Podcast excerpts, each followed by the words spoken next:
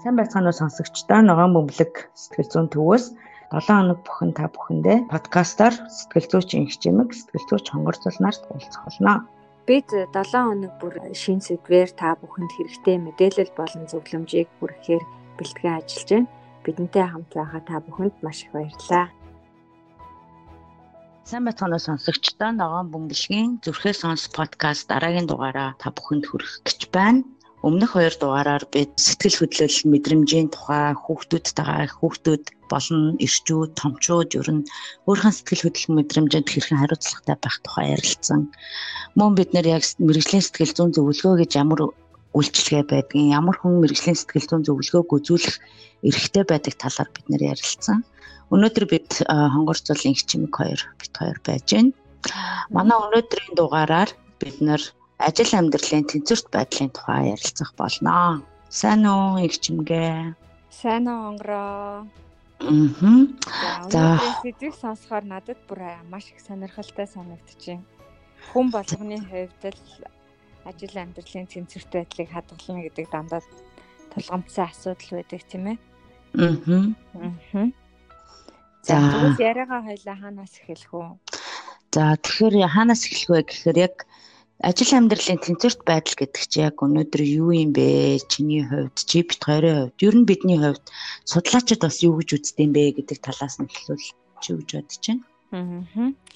Тэгэхээр бидний маш олон хэсэг ажиллаа, гэр бүлээ, магадгүй гэр бүл дотроо эргээд хүүхдтэй харилцах харилцаа, насанд хүрсэн хоёр хосын харилцаагаа тэгээ түүний зэрэгтэйгээр өөртөө өөрийнхөө дуртай зүйлийг хийх гээд бүх зүйл цаг зарцуулаад түүнийг эрүүлэр авч үлдэхийг чармааж идэг тийм.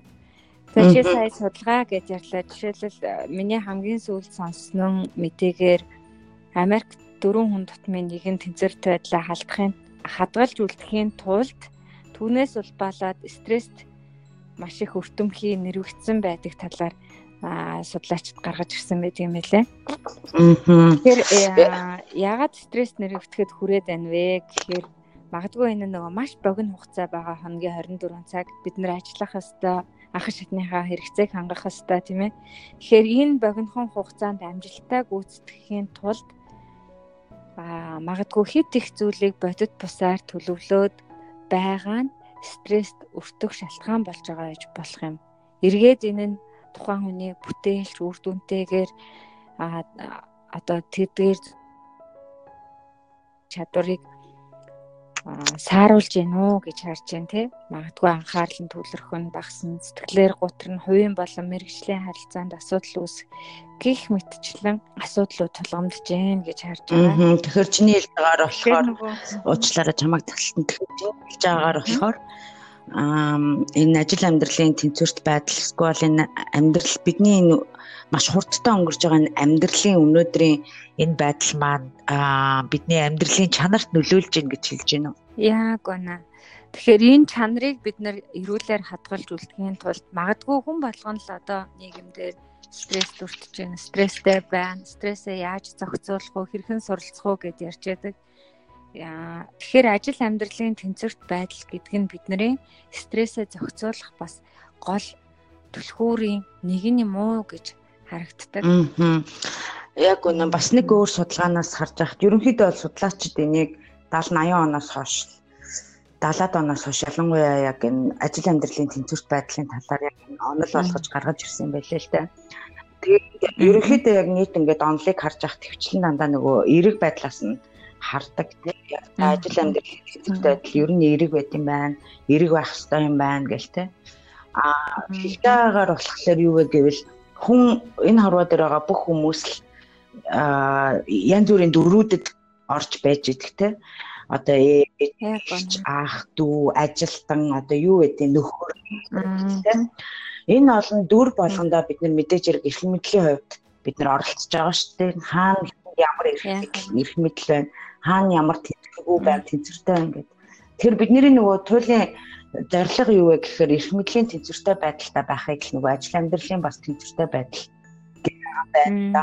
Тэгэхээр нөгөө судлаачдын үзэж байгаагаар энэ хорвоо дээр бүх хүн чинь энэ бүх дөрүүдтэй энэ бүх үүрэг ролиндоо өөрийгөө бүрэн коммит хийх гэж ярьдаг те бүрэн зориулах чадвартай юм байна гэж үздэг юм байна л да. Тийм бол бид нар хэрвээ юм дөрүүдийн хоорондохын системийн тогтолцоонд бид нар тоглож байгаа юм бол яаж бид нар яг тэнцвэртэй тоглож чадах юм бэ те? Яавал бид тэнцвэртэй байх юм гэхээр яг чиний саяны хэлээр а ерөнхийдөө бүх хийж байгаа үйлдэлтэй өөрийнхөө энэ байгаа оршин тогтнож байгаа энэ оршихуудаа хүртэл хариуцлагатай, халамжтай, хариуцлагатай байхыг хэлээд байгаа юм байна л да. Тэгээ нөгөө үгээр юу гэсэн үг вэ гэвэл нөгөө mindfulness гэж ярьдаг те. Mindfulness гэхээр зэрэг хийж байгаа бүх үйлдэлтэй хүрээлэн буй орчиндоо илүү мэдрэг байх гэх юм уу те одоо цаг дээр мэдрэг байхыг хэлээд байгаа юм шиг байна. А тэгээд нөгөө талаас нь аваад үзэхээр сүрэг байна гэхээр юу вэ гэвэл мэдээж хэрэг яг эсрэг гэсэн үг. Тэгээд тэгэхээр нь тэр нь сүргөөр байна гэхээр юу гэсэн үг вэ? Энэ дөрүүдтэй идэвхтэй оролцохгүй байхыг хэлээд байгаа. Ажил байдлын тэнцвэрт байдал гэж бид нэр ярангуй энэ тэнцвэрт байдал гэдэг чинь өөрөө юу юм? Тэнцвэр гэдэг чинь баланстай байна гэдэг чинь өөрөө юу юм гэхэд тэгэхээр ухаад бодохоор аа тэгвэл бид нар яг идэвхтэйгээр оролцох юм бол энэ тэнцвэртэй байдал байх юм байна. А идэвхгүй оролцоо идэвхгүй оролцож чадахгүй байх юм бол энэ сүрэг байх юм байна. Тэгэхээр чиний дөрөв хэлснээр би юу нэмж хэлмээр байна гэвэл а энэ сонсогдоод байна. Хэрвээ стресс ихтэй байх юм бол те ямар нэг ачаалал гэр бүл дээр ч юм уу аль нэг харилцаан дээр ачаалал ихтэй ажил дээр ачаалал ихтэй байх юм бол мэдээж хэрэг би тухайн хийж байгаа гүйцэтгэлтэй бүрэн дүүр дайчилж оролцож чадахгүй байх юм байна. Тэгээ дайчилж оролцож чадахгүй байх юм бол энэ маань мэдээж миний ажил байдлын тэнцвэр байдалд нөлөөлөх юм байна. Миний амьдрал нөлөөлөх гэдэг тий. Аха. Тэгээд надад бас чамайг сонсож байхад ийм бодол орж ирж байна. Мэдээж хэрэг тэнцвэр гэдээ ярихаар хүмүүс нэг тийм тэнцвүүгийн тэмдэг шиг ч юм уу тий. Эсвэл нэг жигд химнэлтэй байх ч гэдэг юм уу нэг тийм төсөөлөл үүсэж байгаа хэл да. Тэгэхээр энэ энийг яг дүг дөрвөлж юм уу бүх өөрөнхий эсвэл төв тэнцвүүгийн тэмдэг шиг бид нар байлгах боломж байхгүй. Ягаад гэвэл заримдаа нийгмээс бусдаас шалтгааллах зүйлс бидний хяналтаас гадуур байдаг учраас энэ энэ бүх нөгөө нийгмийн дүр болгон дээр бид нар энэ тэнцвэрийг хадгалах, оролцох хийж байгаа нь л өөрөө тэнцвэр юм аа л гэж ойлгоход бас их чухал байж таарах гэдэг. Аа тэгээд үүний цацуу нөгөө дүр болгон дээр идэвхтэй байх гэж ярьж идэг бид нар. А гэтэл зарим хүмүүсийн хувьд зарим нэг дүр дээрээ илүү их идэвхтэй байгаад зарим нэг дүрээ бүр орхигдуулснаар өөрийгөө одоо тэнцвэртэй байна гэж харах гад байдаг. Тэгэхээр энэ бид хоёрын сайн нэрлсэн нөгөө нийгмийн бүлэг тус бүр дээр тоглож байгаа нөгөө дүр маань штэ бүтээж байгаа. Тэгэхээр тэр дүр болгоны хувьд үүн дотор та өөрөө ч гэсэн багтсан байгаа гэдгийг мартаж болохгүй. Над дээр ингээд өмнөх олон үйлчлүүлж исэн хүмүүсээс анзаархаар зарим гэр бүлтэй болсон хүмүүс гэр бүлдээ өөрийгөө ингээд бүхлээрээ зориулаад тэрийгэ биднийхээ төлөө амьдарч гин сайн сайхны төлөө би яг гэр бүлдээ өөрийгөө зарцуулдаг хүн гэж үнэлэх гээд байдаг. Гэтэл нөгөө хүний маань хувь хүний тэнцвэрт байдал алдагдаад эхлэхээр нөгөө гэр бүлийн харилцаанд идэвхтэй яг түрүүний чиний хэлсэнчлэн одоо цаг дээр бус илүү нөгөө стрессийн түвшин өндөрсөх те тэр нөхцөл болгонд ингэж төвөгтэй байдлаар албадлаг байдлаар эсвэл заавал хийх ёстой мэтээр оролцсноор мэдрэх мэдрэмж маань өөр болчиход байна тийм ээ. Тэгэхээр энэ нөгөө дүр болгон дээр та идэвхтэй гэдэгтэр өөрийгөө бас оролцуулж бодох хэрэгтэй шүү гэдгийг бас сануулах хэрэгтэй гэж бодчих. Яг үнэ. Яг үнэ. Тэгэхээр дүр болгон дээр идэвхтэй байна, оролцсон гэд Тэгээд тэгэхээр энэ тэнцвэрт байдал гэдгээ бид нар тэгвэл яаж хэмжих юм бэ гэд тэ тэгэхээр нөгөө судлаачид болохоор яг хэмжигдэхүүн дээр бол ерөөсө тогтсон юм бол байдгүй. Хүн бол судлаач болгон тэ одоо эрдэмтэд бол дандаа судалгаа хийж байгаа. Эрдэмтэн болгон яг өөр өөр ингэсэн хэмжүүрүүдээр явж идэг. Гэхдээ яг нэг юм суур юм нь юу вэ гэд тэгэхээр хамгийн гол нь та энэ хийж байгаа үйлдэлээсээ, энэ гүйцэтгэлээсээ, энэ өгж байгаа хувь нэмрээсээ хэрэг сэтгэл ханамж авж ийн вэ? Яг хувьд сэтгэл ханамжтай байна уу үгүй юу? Та өөрт байгаа энэ нөөцүүдээ одоо нөөц гэдгийг хүмүүс юу гэж ойлгож болох вэ гэхээр цаг хугацааны хувьд энерги зарцуулж байгаа энергийнхаа хувьд те а нөгөө коммитмент гэж яриада тэрнийхээ хувьд та яг тэрийг өөртөө тааламжтайгаар сэтгэл ханамжтайгаар эдгээртэй зөв хуваарлж чадчихэв үү те тэгэхээр энэ нь болохоор жигд тархсан байх хэвээр Яг үнэ тий. Жигд гэдэг нь бас яг нэг юм төгс төгс бол биш. Төгс хэлбэр бол биш байж та. Тэрний төлөө чармааж явах хэрэгтэй байхгүй өдөр болгон тий. Тэрний төлөө чармаа а чиний төрөний хийснээр яг үнэ өдөр болгон яг баланстай амьдрал гэж байхгүй. Өдөр болгоны ажил амьдралын тэнцвэрч нэг юм төв тэгшгэн төвдөрүүлж, төв тэгшгэн бөө бөрөхий байх байх боломжгүй угаасаа тий бидний амьдралд. Яг үнэ тий. Тэгэхээр хоёулаа яг ажил амьдралын тэнцвэрт байдлыг ерөнхийд нь ингээд ярьцлаа тий. Тэгвэл яг ингээд энэ тэнцвэрт байдлыг хадгалахын төлөө түүний төлөө чармаа гэдэг. Тэгвэл энэ чармаахад бид нараас яг юу юу шаардлагатай бол чиний хувьд? Ааха. Тэгэхээр нөгөө бүр анхан шатны зохицуулж болох ямар арга чарга байна уу гэдгийг хоёлаа одоо хүрэх гэж байна тийм ээ. Аа тэгэхээр магадгүй ажилдаа гэртээ гэд ингээд тусад нь харвал яаж юм? Өөртөө гэдгээр за. багтлаад аа за магадгүй ажил амьдралдаа өдөр болгон дээр өөртөө зохицуулж болохоор одоо ямар нэгэн байдлаар те заавал эргээр ч юм уу эсвэл заавал бүтэмжтэйгээр биш.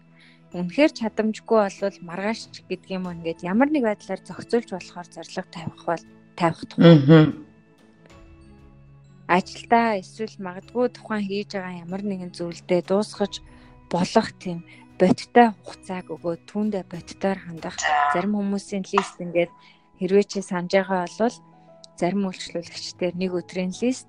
24 цагийг бид нар 8 цагийг нь бүтээлчээр өнгөрөөнө гэж тооцоход 8 цагт ахтахаар лист гаргасан байдаг. Яг үнэ.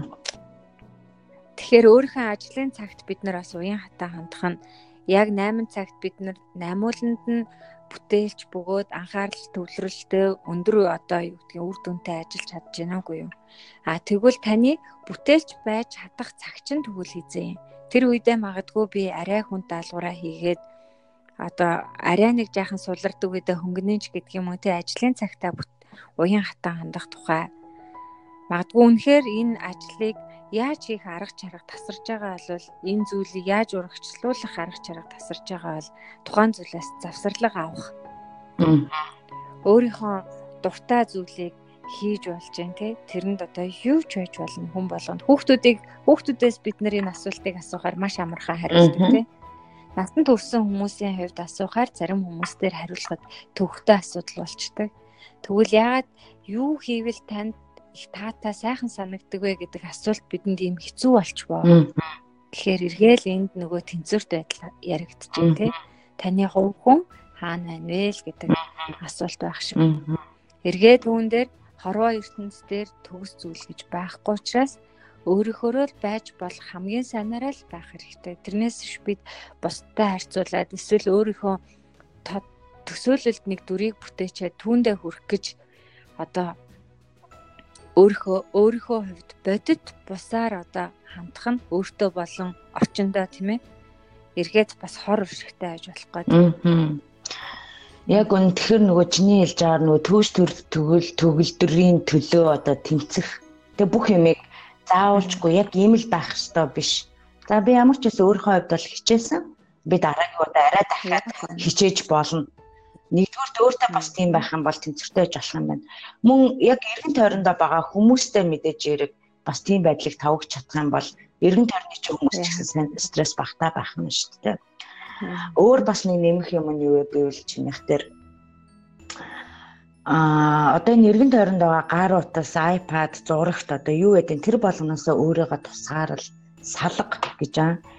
Тэр нь болохоор юу гэсэн үг гэвэл зарим хүмүүс утсан дээр нөгөө notification ингээд байнга ирээд байдаг. Twitter дээр нэг юм ярангууд тэр нь байнга ингээд хасчил байдаг. Имэйл нэг имэйл ирэнгүүт хасчил байдаг тийм. Тэр notification нэг хэдэн цагч болох орой гэртээ та харсан хоноо ч юм уу хэдэн цаг унтраах боломжтой юу? Хэрвээ та тах юм бол өөрийгөө яг энэ одоо цаг дээр байлгах боломжтой юм биш үү? Өөрөө өөртөөгөө байх болон өрөөл бусадтай тий гэртээ тэр хамт олонтойгоо хамт эсвэл гэртээ амьдарч байгаа хамт амьдарч байгаа хүмүүстэйгээ бүрэн дүүрэн хамт байх тийм боломжтой юм биш үү? Яагаад гэвэл утсан дээр ирж байгаа notification бол хизээч дуусахгүй байхгүй юу? Ажлаас ирж байгаа энэ имэйл бол хизээч дуусахгүй. Ажил бол үргэлжлэлгээрээ л үргэлжлэнэ. Хамгийн гол нь бид нарт яг нэг энэ бол хязгаар байх хэрэгтэй тий. Яг нь ажил бол бүхэлдээ таны амьдрал биш, амьдралын чинь нэгэн хэсэг гэдгийг л мартаж болохгүй тийм. Яг үнэ. Тэгээ магадгүй өөрөө өөртөө цаг гаргаснаар нөгөө хүн болгоноос нэг суур бүр асуулт байдаг штэ. Юуны төлөө амьдарч байгаа юм гэхээр ялангуяа насанд хүрсэн хүмүүстэй гэр бүлтэй бол гэр бүлийнхаа төлөө, өөр хүүхдийнхаа төлөө ч гэдэг юм уу тийм бэлэн хариулттай байдаг. Гэтэл түүн тэдэндээ би яаж ямар байдлаар одоо хандах вэ, харилцах вэ, яаж үр дүнтэй байх вэ гэдгээ анзаарахгүйгээр одоо энэ миний амьдралын утга учир юм а гэд нэг юм малгай одоо өмсөгчөөд өөрөө өөртөө цаг гаргахгүй өөрөө тэр дундаа яаж байгаагаа мэдэхгүй анзаарахгүй бусад хүн өөрөөс нь ямар хүлээлттэй байна ямар одоо сэтгэл хөдлөлтөө байна гэдгийг анзаарах чадамжгүй болтлоо өөрийгөө гээчхээр эргээд таны үнэт зүйл тэнд ганхаж эхэлнэ.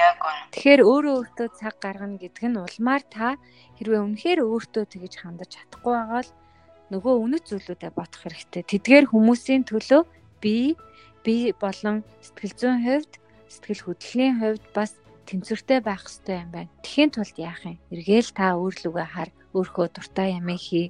Хит их санагдчихвэл зарим зүйлд бас бид нар үгүй гэж хэлэх хэрэгтэй. Бид чинь нэг тодорхой нэг дүр бүтээж байгаа үр дүнтэй байхыг хичээж байгаа ч гэсэн бүхнийг чадагчд бол биш гэдгийг мартаж болохгүй тийм тэгэхээр яг үнэ чиний хэлж байгаа яг зөв тэгэхээр амьдралаа ер нь бол эргээд харах харах хэрэгтэй байна, үнэлгээ хийх хэрэгтэй байна. Хаана ямар өөрчлөлт хэрэгтэй байна те. Өөрчлөлт хэрэгтэй байгаа бол тэрийг яавал тэгвэл засаж залруулж болох нь та ганцаараа чадах юм уу, чадахгүй юм уу? Таны аль харилцаанд арай жоох юм сайжруулалт хэрэгтэй юм шиг байна. Урагшлах, хөгжих тийм юм хэрэгтэй байна уу үгүй юу? Урагшлах, хөгжих тийм шаардлага байгаа бол тэрнэдээ та боломжоо олох тий.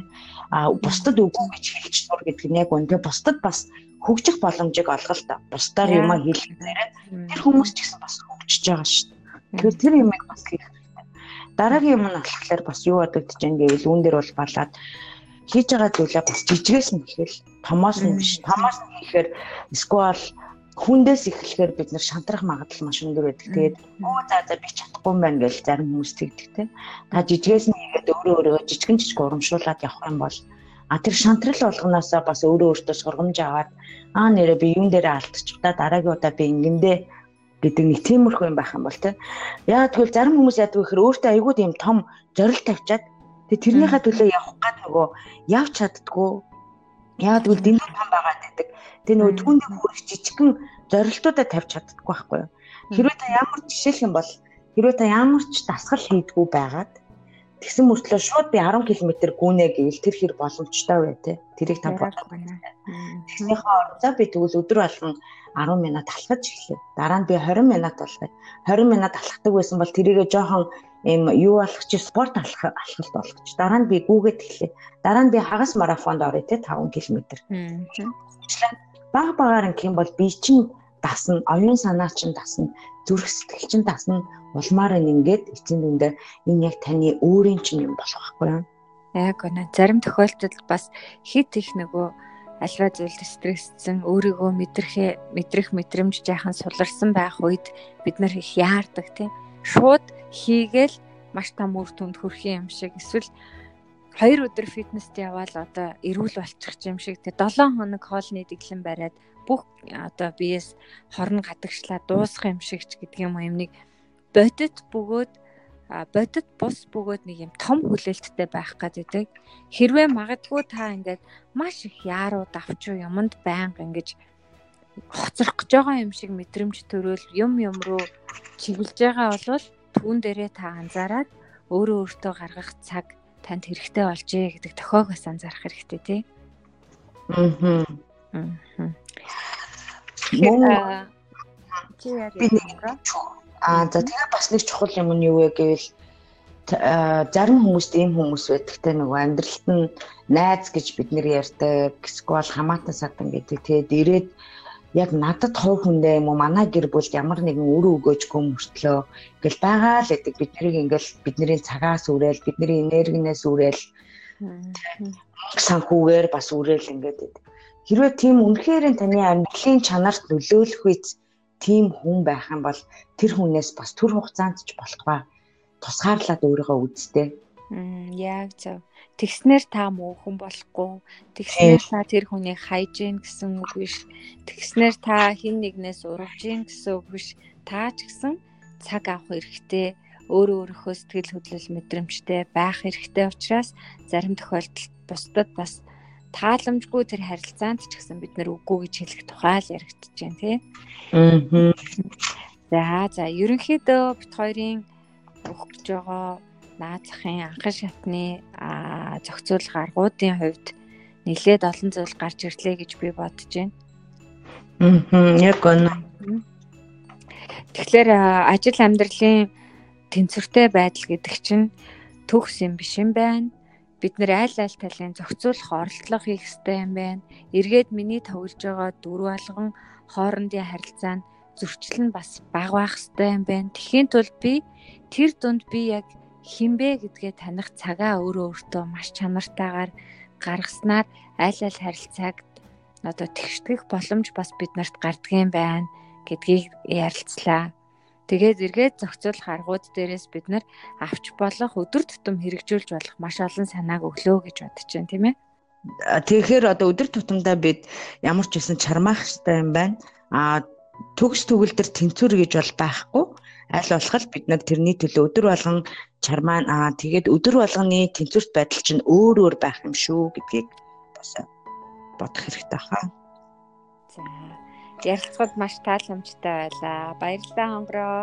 Баярлалаа. Маш их баярлалаа сонсогчдоо. Тэгээ дараагийн дугаараар уулзъя. Манай дараагийн дугаар болохоор бид нар гэртээ хин нэгэн хүнийг асарч байгаа асар асарч буй гэр бүлийн гишүүдийн тухай ярилцах болно. Дараа дахин уулзлаа баяр та. За баяр та.